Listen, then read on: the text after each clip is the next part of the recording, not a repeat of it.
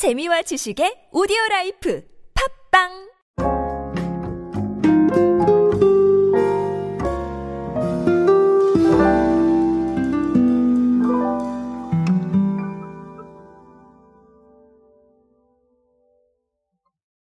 제가 주류에 대한 주제는 사실 제 최적화 주제가 아닙니다. 왜냐하면 제가 제 프로필을 좀 찾아보면 아시겠지만 제가 생긴 건 정말 말술처럼 생겼는데 술을 하지 않기 때문에 사실 뭐 이 트렌드를 너무 적극적으로 말씀을 드리고 이러기가 참 어려운 부분은 있습니다.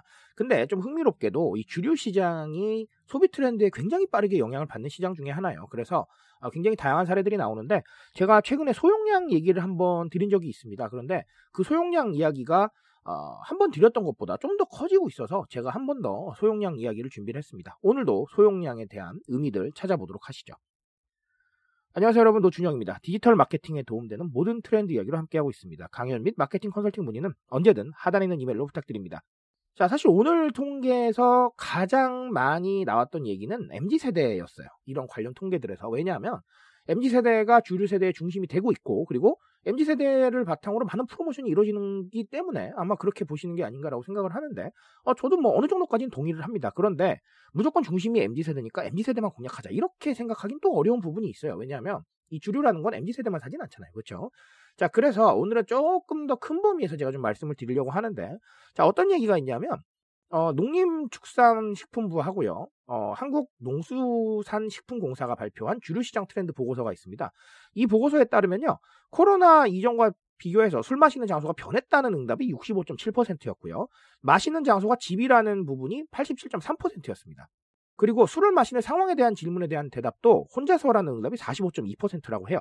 자, 어, 좀 불가항력적으로 이런 상황들이 변화가 일어나면서 사실 굉장히 많이 변하고 있다. 아, 주류 소비 트렌드가 이렇게 보시면 되겠고요. 자, 통계청의 자료도 잠깐 보시면 어, 2030의 1인 가구 수가 5년 새 약 29%가 증가를 했다고 합니다. 계속해서 늘어나고 있는 거예요. 어, 그리고 통계청에서도 지금 뭐 향후 5년 이내에 아마 1인 가구가 전국 시도에서 최다가 되지 않겠느냐 이렇게 보고 있는 겁니다.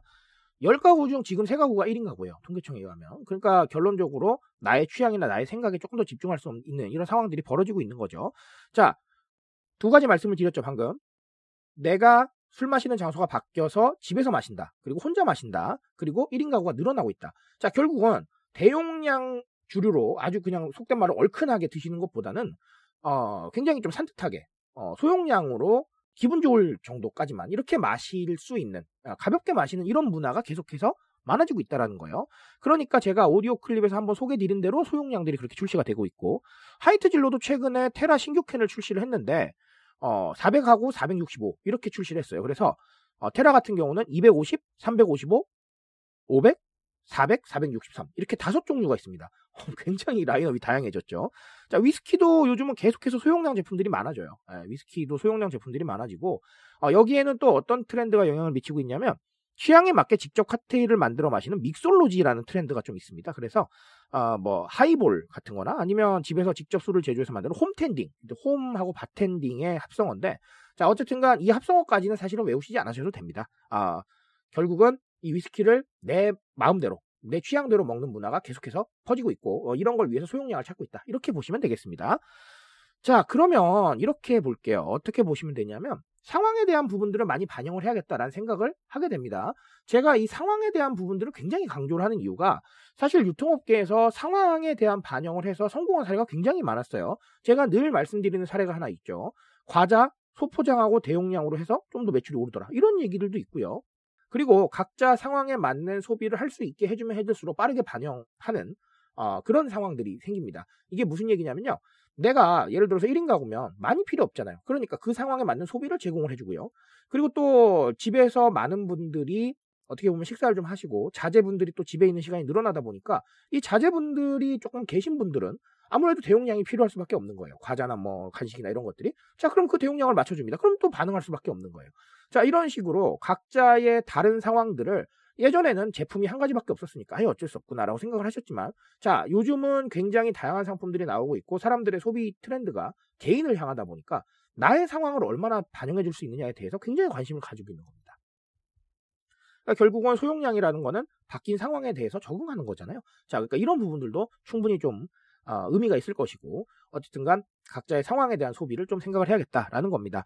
자 그리고 또 다른 하나는 결국은 취향이죠. 내 취향을 얼마나 내가 어, 좀 반영시킬 수 있겠느냐 이런 부분들인데 사실 뭐 위스키를 각자 취향대로 즐긴다라는 부분들도 있겠지만 정말로 요즘은 취향의 시대다라고 말을 할 정도로 각종 마트도 굉장히 다양한 취향을 만족시키기 위해서 상품 라인업을 준비를 하고 있고요.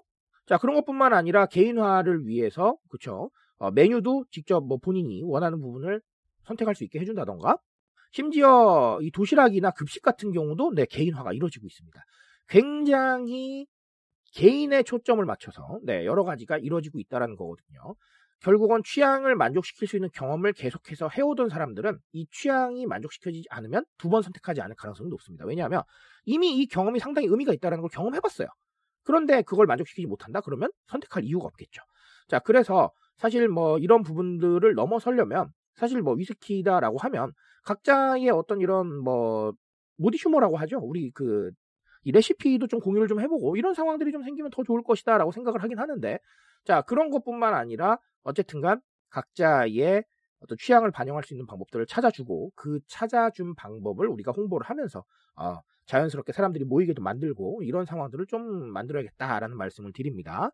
어쨌든 뭐 주류 문화는 제가 늘 말씀드리지만 소비 트렌드가 굉장히 빨리 반영이 됩니다. 그러니까 최근에 출시 경향들이나 마케팅 경향을 보시면 음, 상당히 좀 빠르게 아, 이 상황들을 아실 수가 있기 때문에 아, 가끔은 좀 어떤 부분들이 출시가 되고 있나라고 보시면 좀 좋지 않을까라는 생각을 조심스럽게 해봅니다. 아, 그런 부분들 통해서 한번 좀 더 이야기를 해보시고요.